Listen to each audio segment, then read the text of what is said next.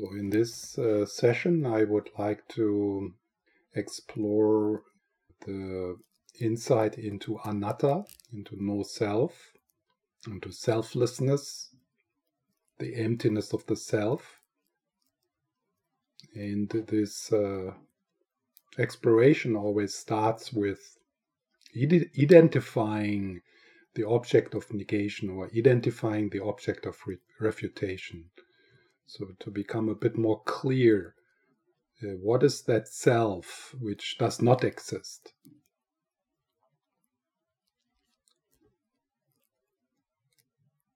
I've used the word narrative self. Sometimes people talk about the ego. That's a bit difficult uh, because uh, the word ego in Western psychology and Western psych- psychotherapy has a different meaning, a different connotation.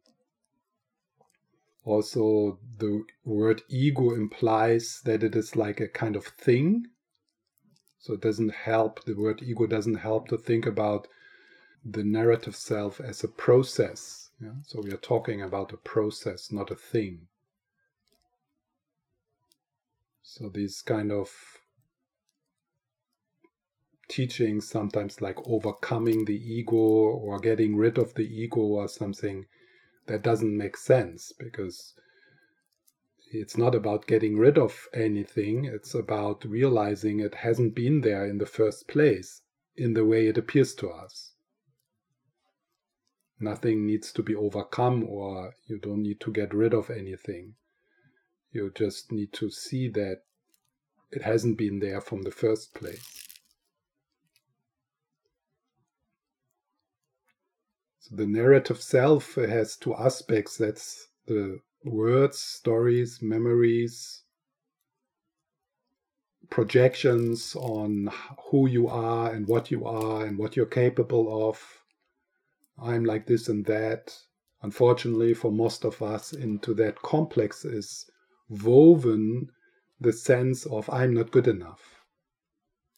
Because that was reflected to you at one point before you had any kind of defense mechanism, before there was any capacity of conceptualizing something. So, in the age between one and six, if something like you're not good enough and you're not welcomed was uh, communicated to you through words or through behavior, that went stri- stri- straight into, unfiltered into the sense of I.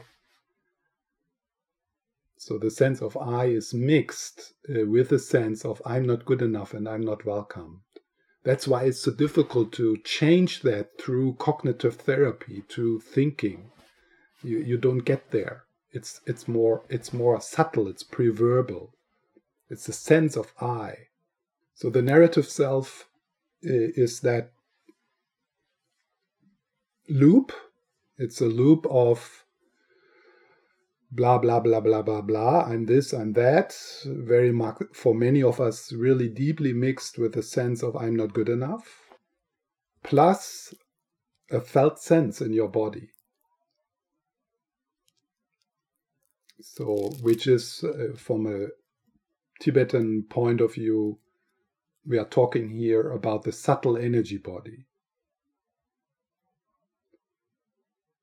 So it's not only that we have the dialogue of ah, you should try harder, you're not good enough, and again, you know, you are stupid.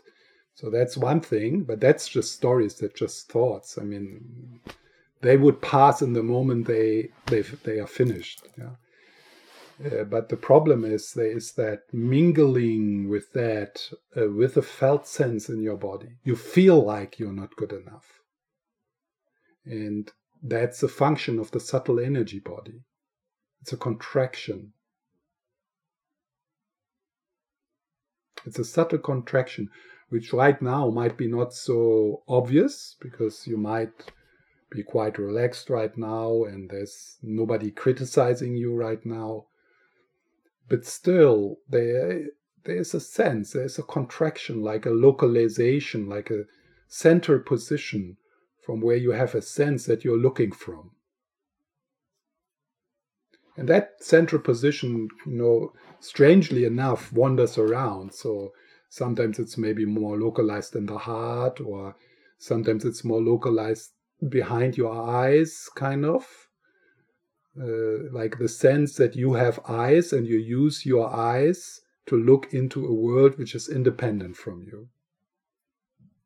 So that's that's like where this dualistic split uh, starts. Yeah. So the identification with the central position and then the other. And Buddhism is a, is a tradition which leads into the experience of non duality. And it is this dualistic split between I here and problems and people and the world out there which makes us reactive, fearful, greedy, jealous, stingy.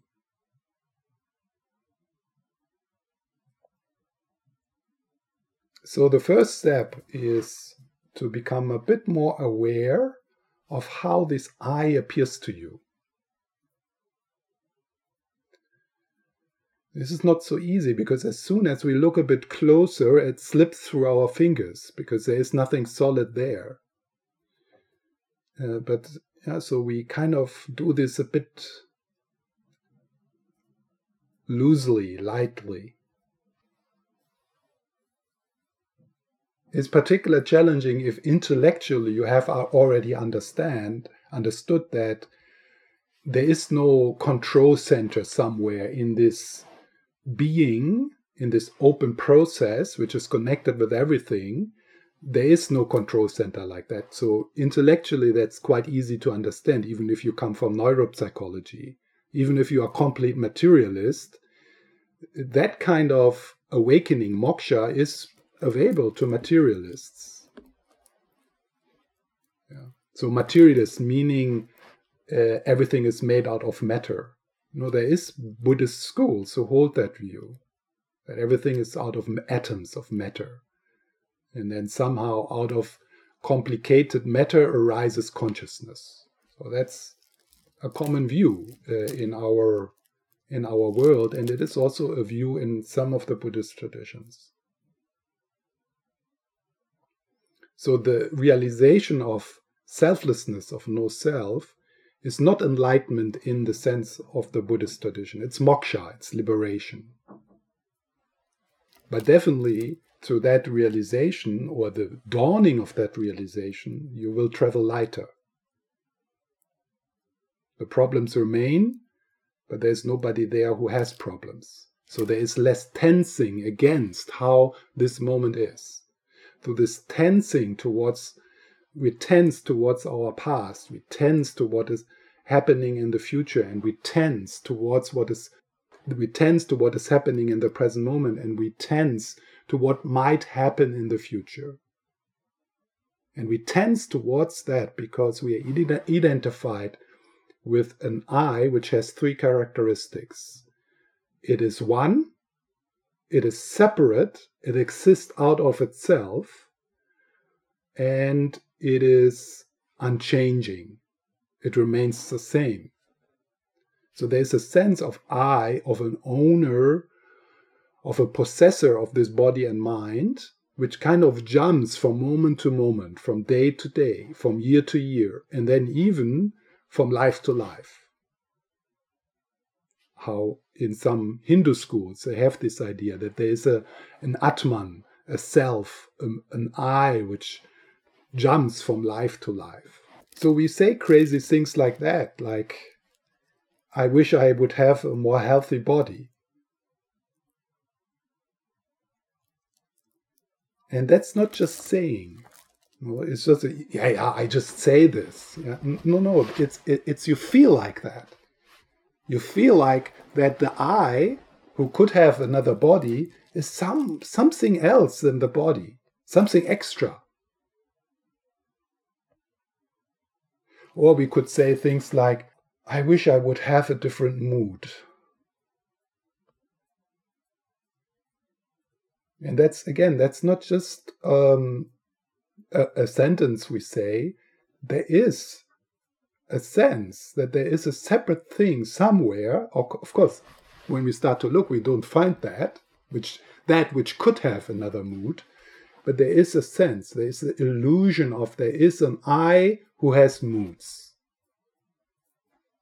We could even say things like, oh, I don't like my personality.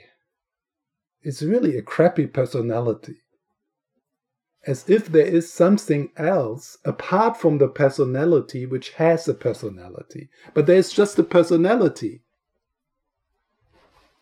There's just a mood. And it's happening to nobody except the one you make up. So it so when we say selflessness or emptiness of the self, obviously we don't say that you don't exist. That would be the most stupid teaching ever because it's so obvious. I mean, it would be the, the most stupid thing to say, I don't exist because obviously something's happening. There's an experience here. I can't say that I don't exist. I mean, if I can say I don't exist, that proves that I exist. So that's not the object of ref refutation, like your existence or something like that. What is the object of re uh, refutation or negation is something which does not exist, something we create. It's a function of the conceptual mind. It's a, it's a, it's a loop. And that loop, I already said, lives from seeking, from searching, from dissatisfaction. That's what it lives from. It loves drama. It hates peace.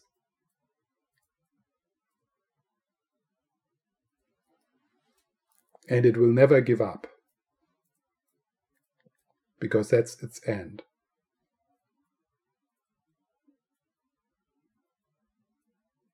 And you can't bring it with you into awakening.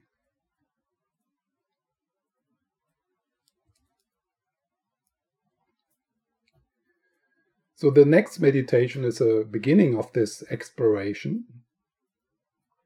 And you know, just a little experiment. So what we will do, we will take a laser sword and we will cut this body, which has your name, into pieces. It's a bit a, a bit a bloody, uh, bloody experiment. So we will cut your body into pieces, and I will ask you, where's the I? Where do you feel the I? And don't think too much. And imagine you would you, you have to make a decision. Maybe there's like doubts, and you yeah maybe it's a little bit more there, but it, it, it's also there so just imagine you have to make a decision. It's there. It's most likely there. It is easy in the first cut. I just uh, I just say uh, I just describe what we're doing. So in the first cut, we're cutting off the legs. So you cut off the legs, and then I ask you, where's the I? And I think most of us would say no, the legs, the legs I have. It's not the I. It's the, the I is definitely in the part which remains. It becomes more difficult when we cut off the head at one point because in some cultures, uh, no, if you ask a traditional Chinese person, where's the I? He points to the heart. Chinese people, traditional Chinese people, think that they think with the heart. We are brainwashed through brain science and, you know, EEG and stuff like that to believe that we think with the brain, that our thoughts are in the brain. And therefore the I is in the brain. Yeah, but still, it could be a bit uh, a bit different for different people, where they localize the sense of I. Maybe more in the heart, maybe more in the head. So It can be different. I don't think someone identifies the I in the toe. You have a toe. I have a toe. I'm the owner of a toe. I'm up here. Definitely, I can look down and I can be mindful of the toe, but definitely I'm looking from up here down to a toe. And that's my, my toe, belongs to me.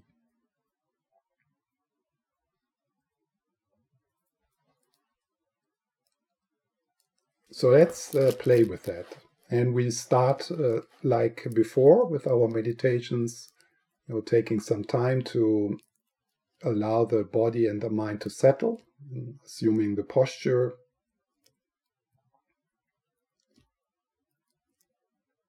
And sliding into meditative awareness, into present moment awareness. Checking in the checking the inner weather.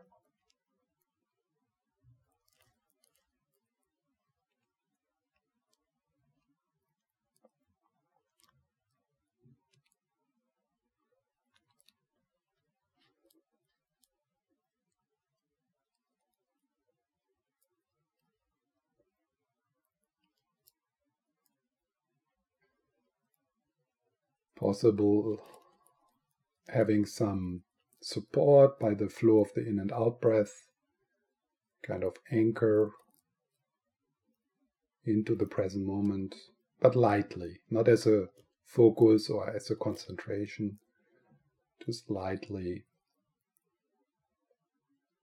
sliding on the in breaths into the body and with the out breath letting go, opening so your being becomes more spacious.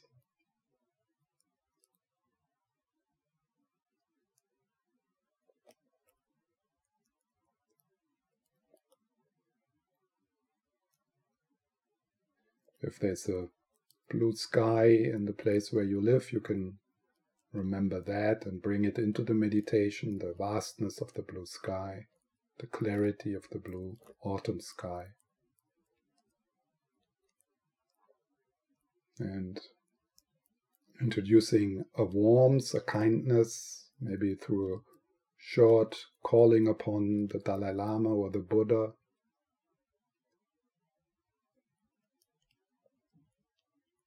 And then you rest, returning and resting.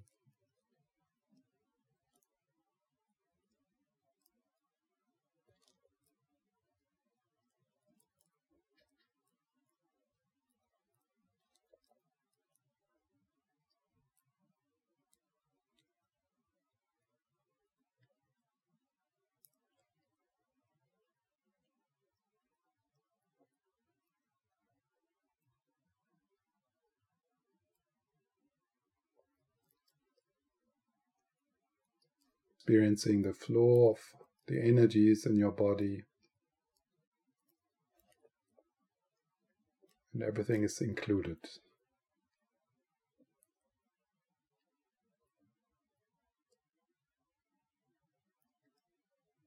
The whole body is breathing, the whole body is alive.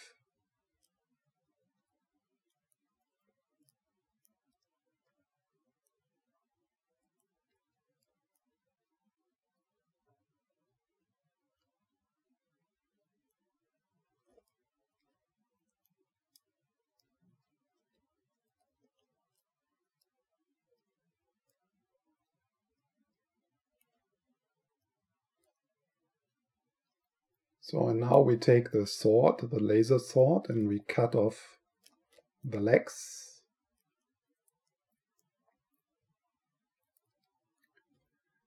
And then I just ask you, where's the I?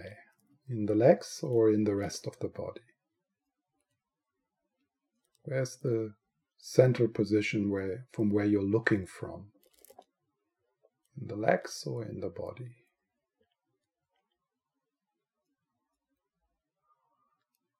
and just come to a conclusion.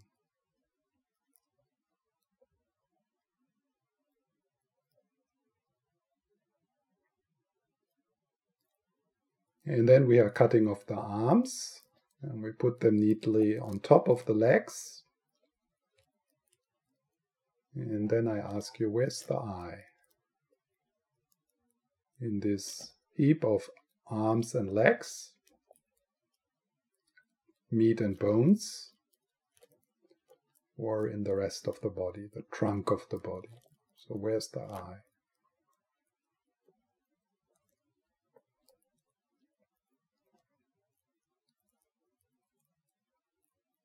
And notice how that I, since you can answer the question, how does that I feel? On what is this answer based when you say it's in the trunk, the I? I am the trunk and not the heap of legs and arms. So, how can you answer that question? Where's the I? On what is it based?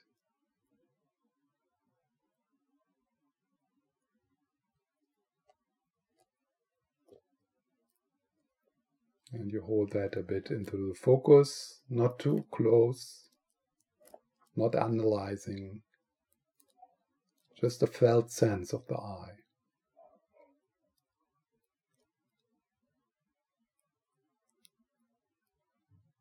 of the me, of the self.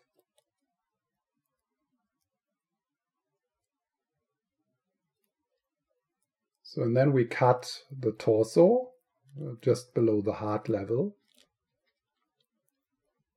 And we put it there. Then again, I ask you, where's the I? The self, the me. and how does it appear?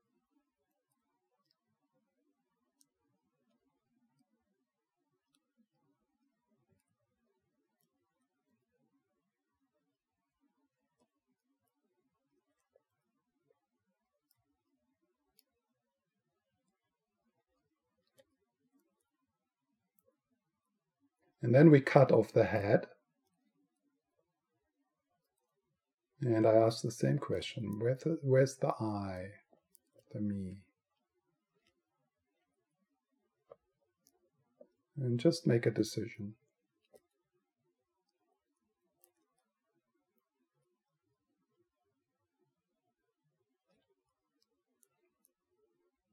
So now become aware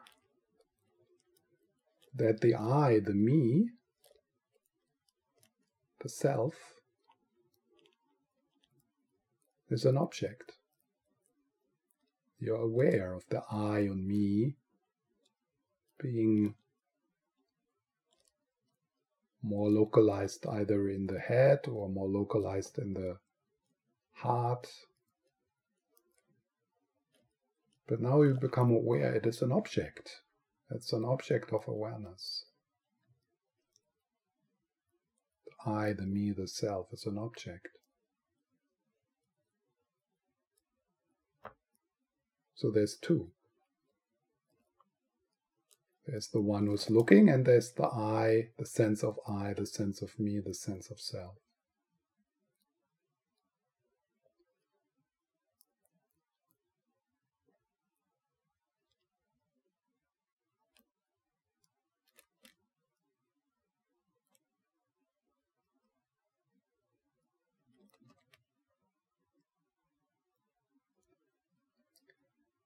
So, and then we make a final cut. We cut the head into two parts from top down to the throat. So you have two parts of your face, of your brain. So, in which one is the I, the me, the self? The right part and the left part.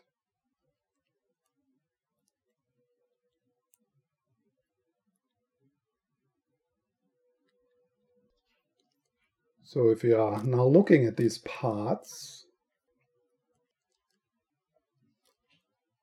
and remember that we are searching for a single, permanent, separate I, But when we look in the body, we only find parts. We find many, but we are looking for one. We are looking for the one. And what we find is parts. So we are not finding the one.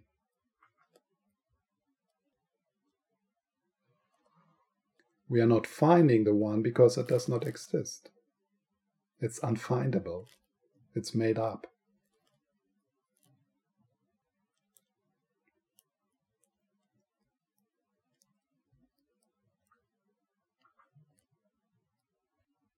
So now imagine how it would be put down the burden of the I, the me, the self.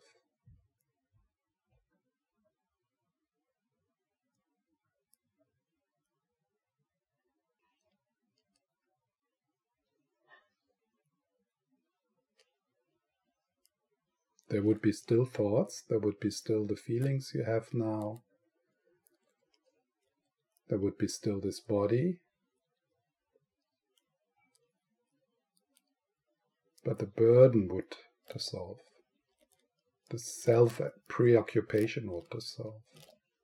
The self importance would dissolve. The what about me mantra would dissolve.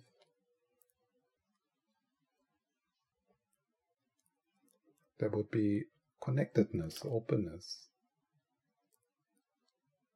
fearfulness, uh, freedom of fear.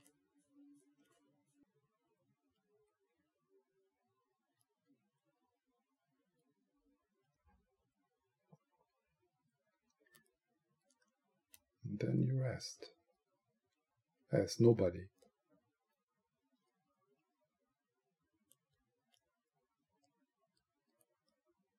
Just hearing, feeling, sensing, smelling, seeing, just thinking, but no center. Centerlessness, openness.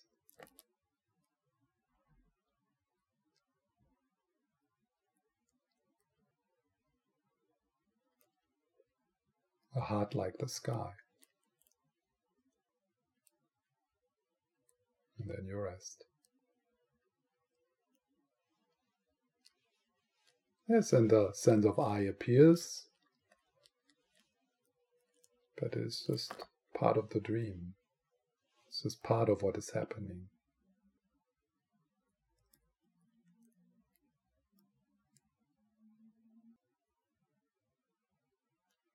You're much bigger than that.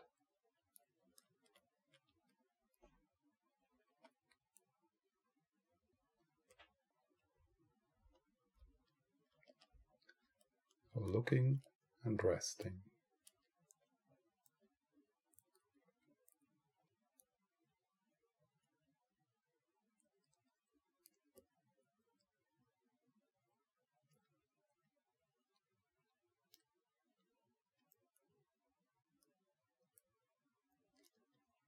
The awareness is not coming from a center position, from a center.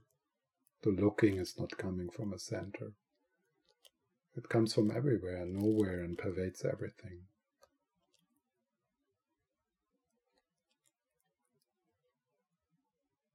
The object of awareness are known where they are, not from a separate I knowing and appearing happening at the same time.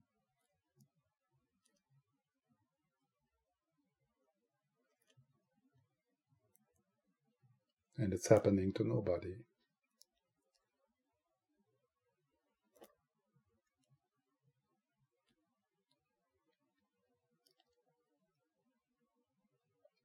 Then for a few more minutes, we'll just sit in whatever is there for you.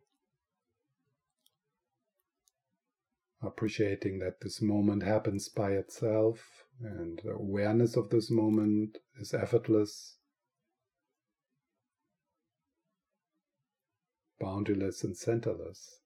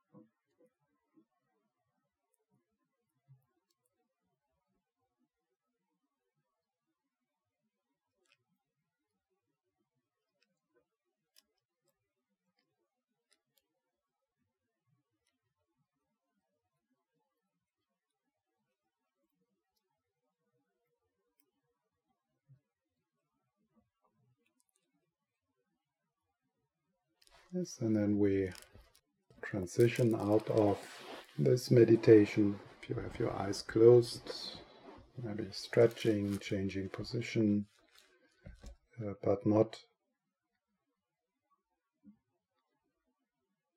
leaving the seat as a explorer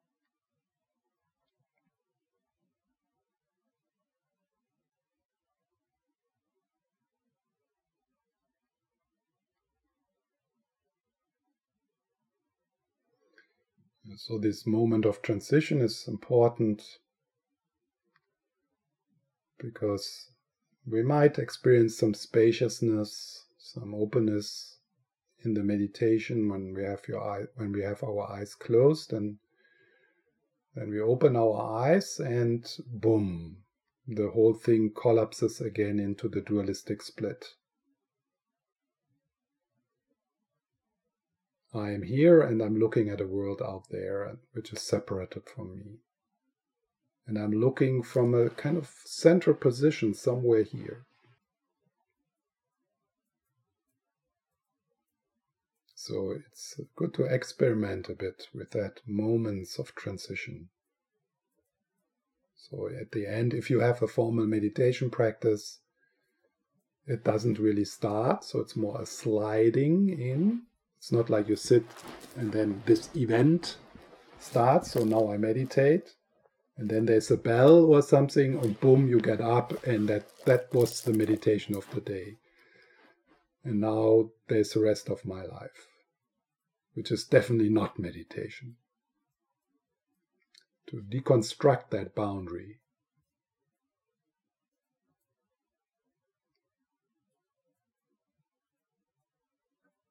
and to see the activities in the breaks, also now in the lunch break, as moving meditation.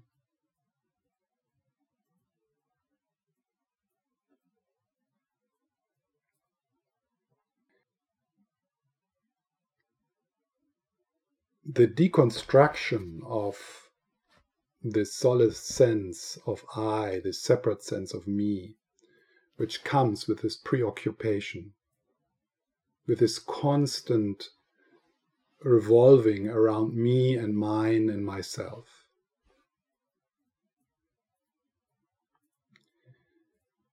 And it comes with that reactivity and defensiveness. What about me? What do I, what do I get out of this for me? The center of the universe.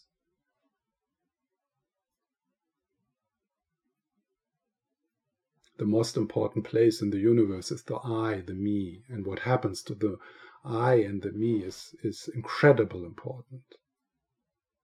Why? Because it's happening to me. It's happening to I. It's mine. It's myself. That's why it's so important. So the whole screen of the movie of our life is filled to 80% with me. There's hardly any space for the sky and the nature and other people and yeah, there's also space, but it's very small. Because even our relationship or the walk in nature is about me. It's my family, my partnership, my relationship. It's about me.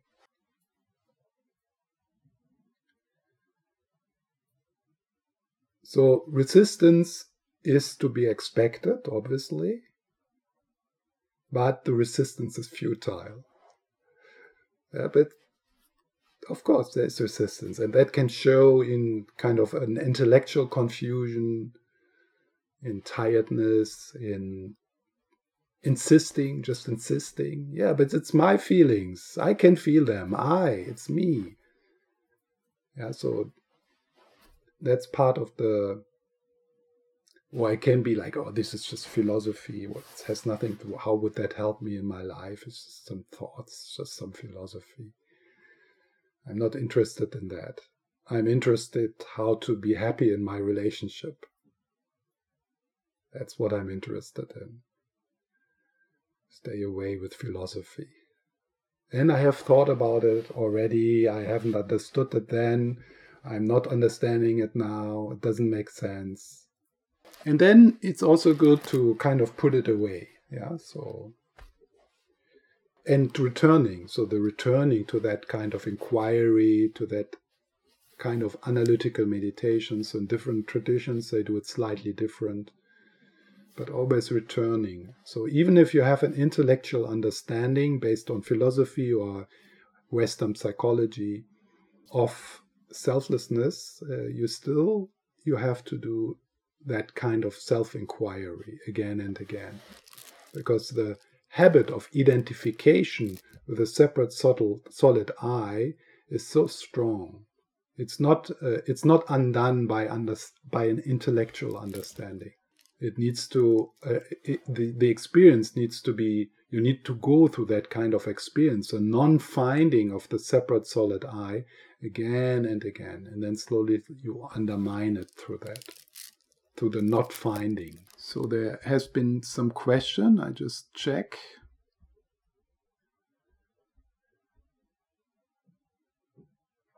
So, what I'm searching is my searching. Mm. So, why keep we searching? So, maybe it's better to say what you are searching is doing the searching. Because obviously, you can also say the narrative self is doing the searching. But what the narrative self is using for the searching that is what it is searching. So, what are we using when we're searching is awareness, is consciousness. And awareness and consciousness resides in Rigpa. The narrative self is not conscious. Objects of awareness can't be conscious. So the only the only domain which is uh, is able to know is your Buddha nature. That's where knowingness resides. That's where knowingness comes from. The capacity to be aware, the capacity of consciousness resides in Rigpa.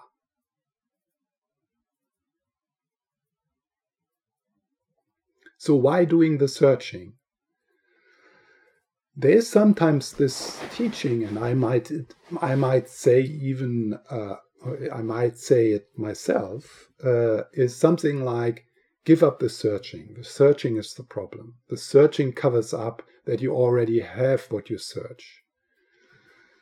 But don't give up the searching prematurely. I mentioned that before.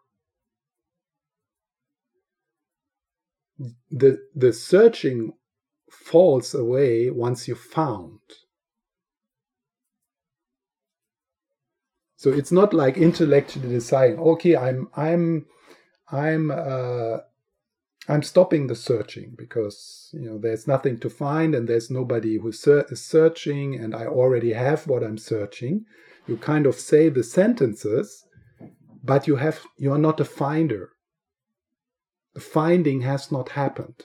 The shift has not happened.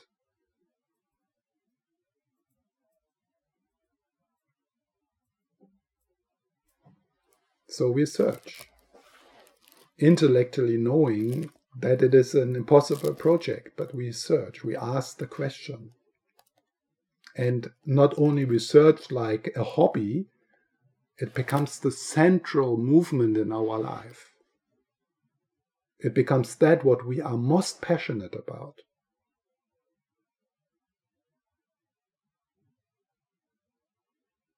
So don't blow off the search prematurely.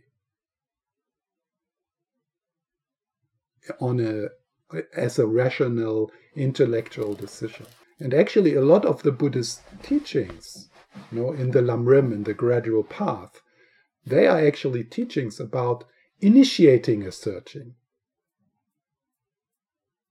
initiating a curiosity, nor showing us how futile it is to seek uh, to seek satisfaction within the domain of the conditioned mind.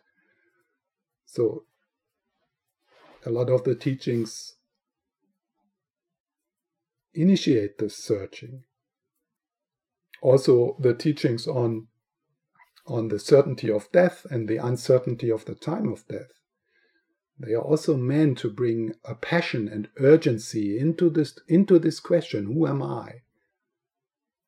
But you have to ask the question who am I? Until you find. Until that question dissolves. Not that you have an answer in the sense of that you can write a book about who am I, but the question disappears. And you are finder. And you know that you are finder because there's no seeking anymore. And that doesn't mean that you stop to attend teachings or that you do a practice somehow, but there's no pressure in that anymore, no seeking, no no sense anymore that anything anyone can add to this insight.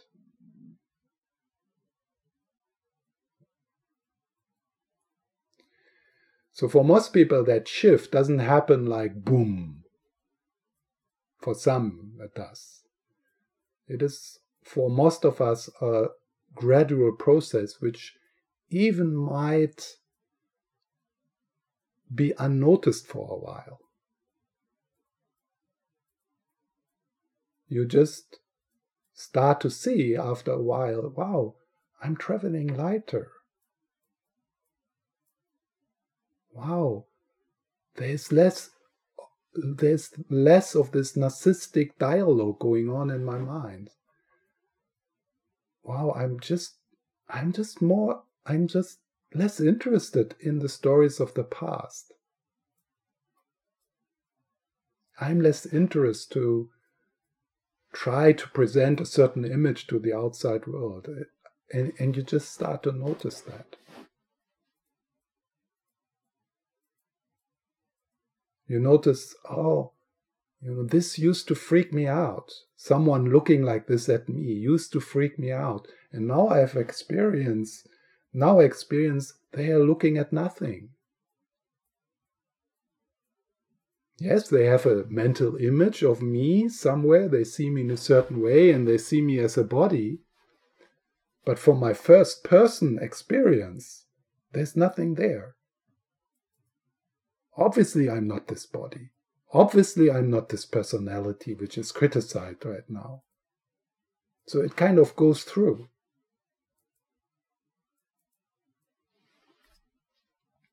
You are not hooked as much as before by certain things.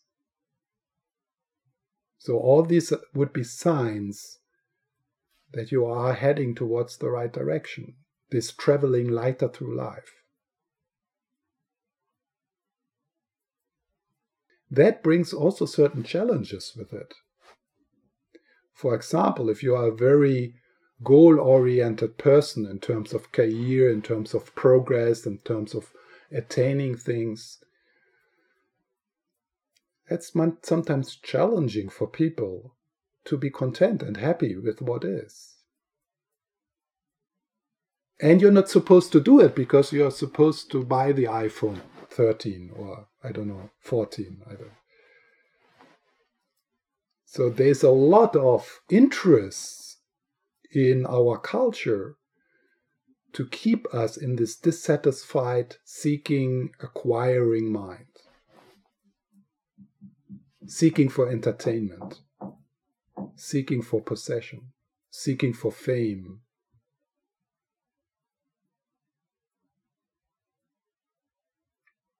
A satisfied, content person is really a pain in the ass for, for, for Apple and Microsoft and also for some friends. You know, there's more people having experience of awakening, finding a place of contentment and peace than you believe because they hide it. It's almost like a sickness you need to hide. Yeah, I'm I, you know you know what? I'm fine. I'm genuinely fine. I'm not busy. I don't have goals like and step and step step to reach that goal of something. No, I, I don't have that. I'm still active. Uh, yeah. So I'm I'm just saying a person like this, uh, it's it's like you don't you know it's like strange. It's like this person must be is probably uh, uh, uh drugged. that person. yeah. It's like tranquilizers. Yeah. Something is wrong with this person.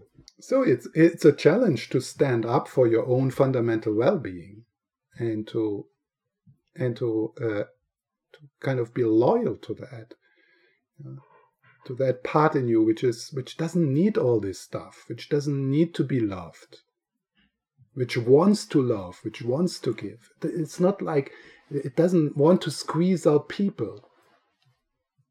It, it, it that self doesn't need that. It wants to contribute. It, it wants to help. That's its natural expression. And that's that's what your life will become more and more then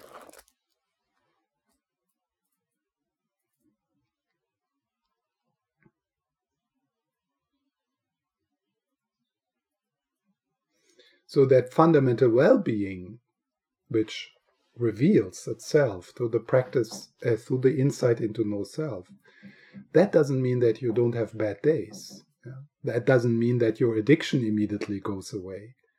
That doesn't mean that you're not getting angry anymore. Yeah, but it's just it's it's just that's just happening. And and you feel somehow, you know, you feel, you experience that everything is fine as it is, even a rotten day, because it's happening to nobody.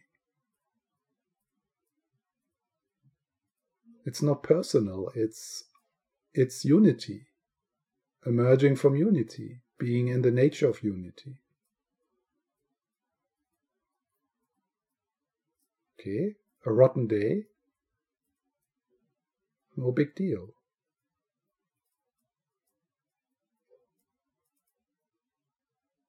It's not me. It's not mine. It's just one of the many rotten days who happened today. And I can contribute healing to the rotten days through loving awareness. And I'm doing that not for me, I'm doing that for us.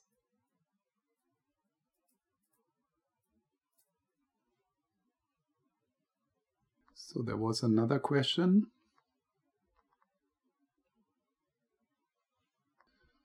Yeah, this question about loneliness and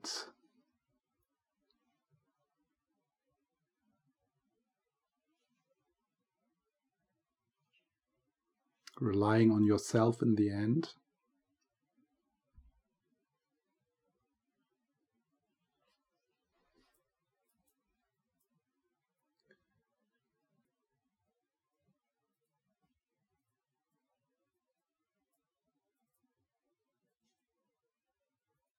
I mean, just the sentence, um, you are alone. Yeah, I mean, yes, I might say that. So you are alone. If I look for the, well, well let's say I am alone. And I have, I have to rely upon myself. So if I say the sentence, I, what, what do I mean with that? What is the reference of that I which could be alone? So when we say it like superficially, then we have a sense, we know what we're talking about. Yes, I am alone. But if we look deeper into this sentence, starting with the I, it kind of starts to evapor- evaporate because who could be the I which is alone? I can't find the I which is alone.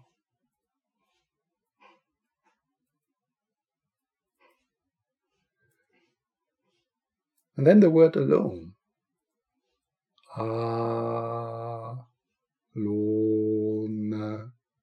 Alone. Alone. What is it referring to?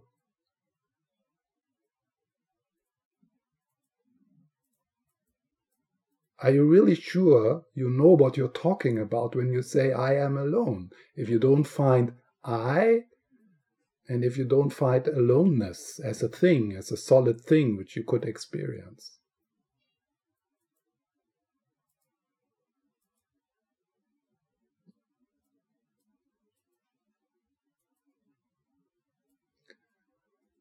So when you do that, the experience, the space which then opens,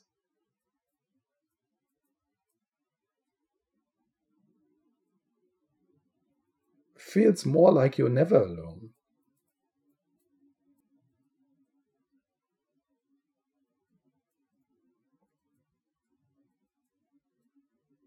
An I which does not exist can't be alone. And the story of being alone is just a story. There's nothing behind there. You can't find loneliness somewhere as a thing.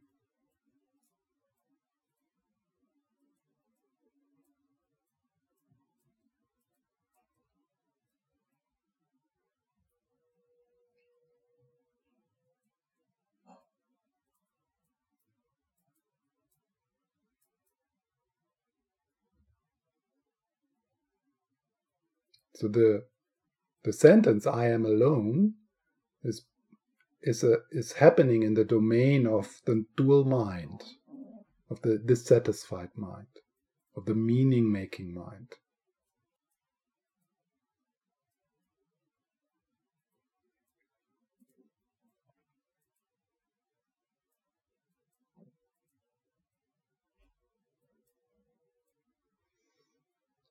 The emphasis on the group uh, and the emphasis in the Tibetan tradition that the recognition of Rigpa, the recognition of innermost awareness, happens in relationship. It is transmitted. It's pointed out in a relationship. It's not, it's not that something is transmitted to you, but in a relationship, in a group, that which we are exploring here is more likely to reveal itself.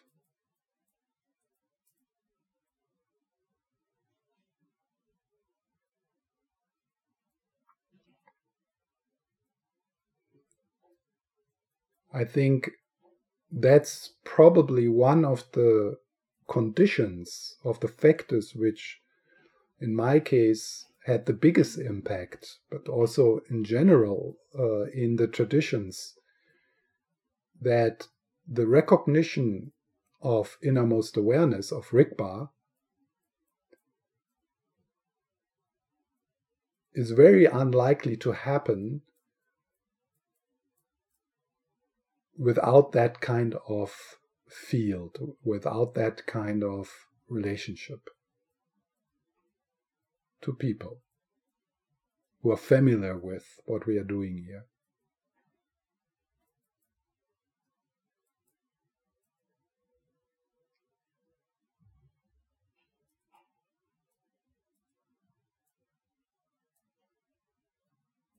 I'm not sure if that answers the question, but you can add to it. Yeah, so the experience I disappeared.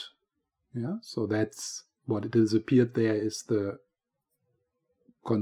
the relative I, the mini I, disappeared, but the witness of that remained. And that's exactly that.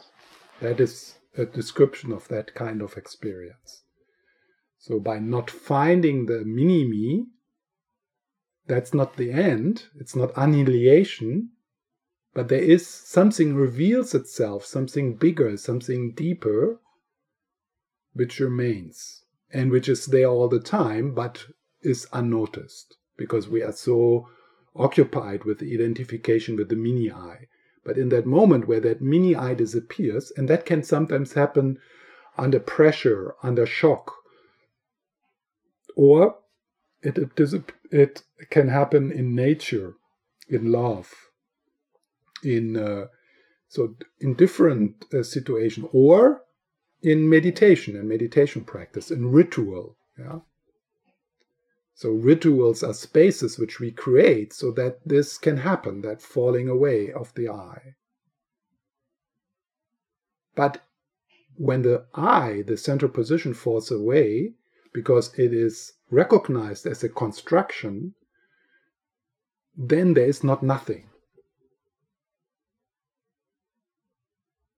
There is a there is a bit of a subtlety here in terms of being the witness and really resting at that which remains. So, being a witness, witness consciousness, or being the observer, the observer consciousness, which is a level of practice you also find in the kind of mindfulness teachings which are around. Yeah. So it's kind of stepping out of the experience and looking at it, but there could be still a sense of I, I am the witness. There, there's still this kind of a central position, the observer, the observer I, the observer consciousness. So that's fantastic. It's a huge step, of course, because it, it, it, it gives you the way, it gives you a space to uh, have a bit of a distance to the content of your experience and handle the content in a more skillful and wholesome way. But there might be still a subtle, more subtle sense of I, but nevertheless, there's still a sense of I. So, oh, finally, I'm not the content of my experience. No, I am one with everything. yeah, so that's good news for the narrative self that it is that it is not a little thing, but it's it's the I which is one with everything. Yeah. So what we are negating, what we are deconstructing is is that I which is one with everything is that I which just awakened. Wow, now I am awakened. I'm I rest in awareness. I I rest in awareness. It's such a wonderful place. So that I, that I, that is the subtle level of the object of reflection.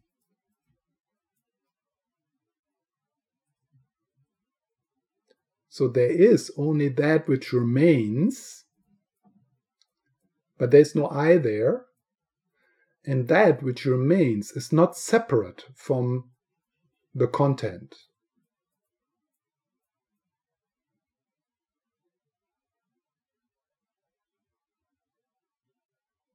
So the level of observer consciousness, of being the witness, this is very precious.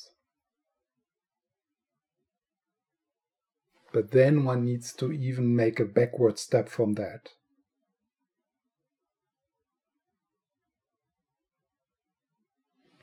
Because that is still an experience of the conditioned mind, of the relative mind. I am one with everything. I am the mountains. I am the ocean.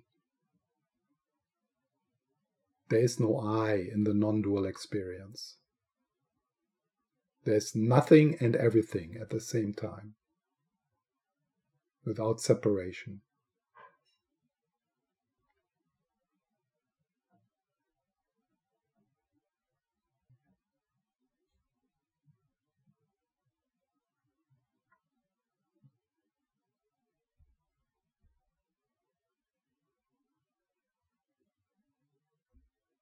So the next question so initially, when we start to relax the identification with the with the narrative self,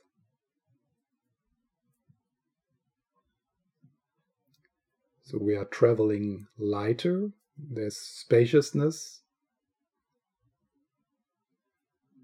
There might be the fear that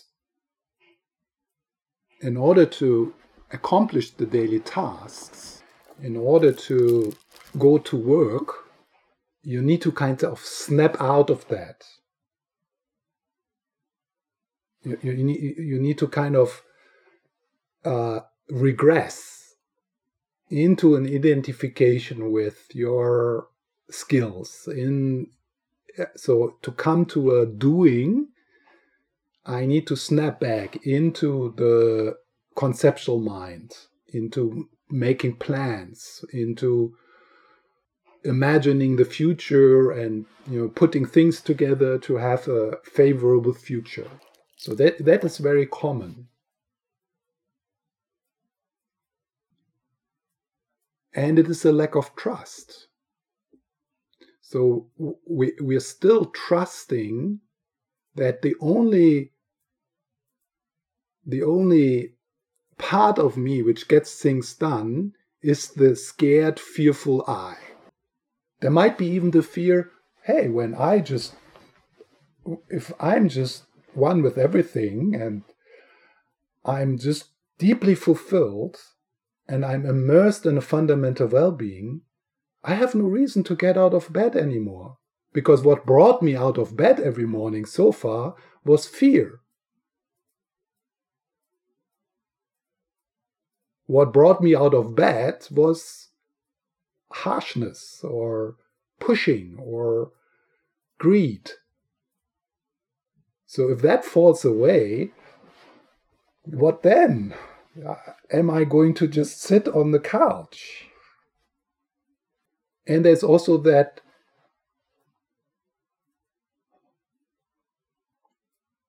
that relying on on you know knowledge you have acquired and experience and, and and all that stuff. That's what we trust. But when we are deepening the experience of fundamental well-being we experience the the spaciousness, the, the spacious clarity within of our being, more and more we start to trust that in that and from that comes an intuition and intelligence, which is not conceptual, which is, has nothing to do with planning. It has nothing to do with preparing. This is called the five wisdoms of our Buddha nature. And they are sometimes represented in these five colors, yeah? the five rainbow colors. So, what we are starting to experience that in that spaciousness, in that openness, there is a knowingness, an intuition in any moment to do what is the most wholesome thing to do.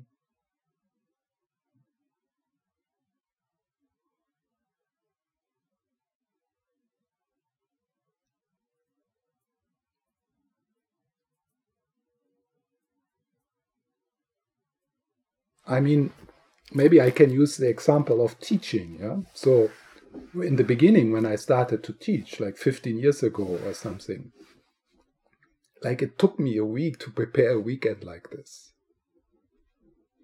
You know, planning, getting the text together, reading, imagining what I'm going to say, you know, like having pages and pages around me, books for, to quote from and stuff like that. I only trusted that that uh, th- that level of my of my being, and then slowly, slowly, through more familiarity with uh, the spacious intelligence, which is always available, that was not th- that kind of dissolved, uh, and I realized that what I'm sharing in the teachings, which is available to me when I prepare, obviously is also available now. I don't, I, I don't need to prepare this moment. And I have no idea what I'm going to say next. It just comes. I have no plan for this weekend. I, I, don't want to cover certain topics or themes or there's no structure. It looks maybe from the outside as if there's a structure, but from here, from first person experience, there's no structure. It's just what's coming out.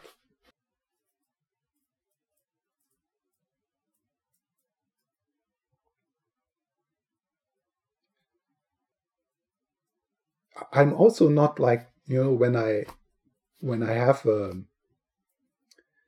a difficult conversation coming up, like on Monday, uh, something. I'm not spending the weekend planning what I'm going to say and you know imagining all the scenarios and, and things like that. No, because I have understood the best preparation for that meeting is to be here now to familiarize your, myself with love in the moment it is only possible, and that's now.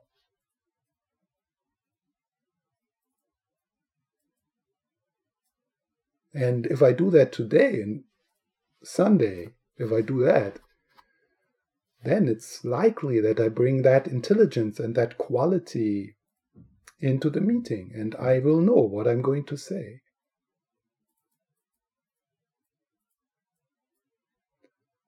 So of course, you know, since we are like babies in this, uh, so for for this life, maybe it will be always still a mixture, yeah, between those two domains, yeah. So the the conditioned relative domain, the fearful domain, but then maybe more and more to trust that spontaneous intelligence in us, that spontaneous spontaneous intuition which you know we all know. I mean we have this experience. We go somewhere and we know this is the right thing to do uh, and this is the right thing to read or you know it's like it's not that it is not available to us at all. It it it it breaks through.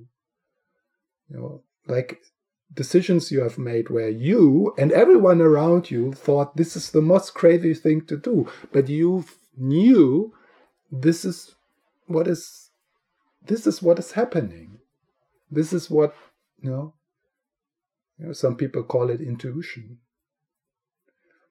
And unfortunately often the relative mind the conceptual mind it, uh, resists that intuition.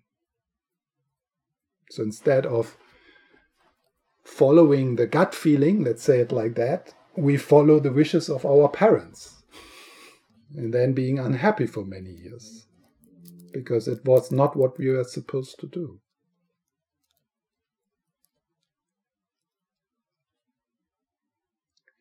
So, a fully awakened person has none of these kind of decision making process, planning, schedule, none of that. And still, it's amazing, you know, to, for example, to be in a presence like Lama Zopa. Still, every move, every word is exactly the most beneficial thing which can appear in that moment.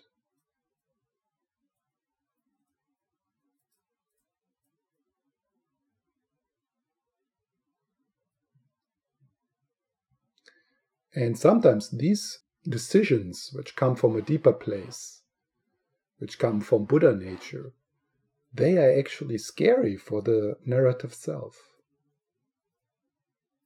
For the, the narrative self, no, don't go there. It's not safe.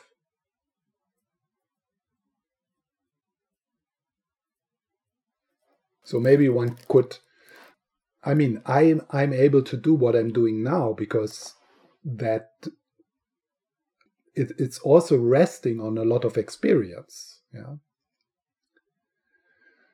So I can't I can't I can't be here where I am now uh, in in all areas of my life. Yeah? But my my inspiration is to increase that capacity, which is manifesting when I teach. I I can I can trust that capacity capacity when I go shopping. Yeah, when I meet people. I, so I try to expand that way of being into other areas of my life.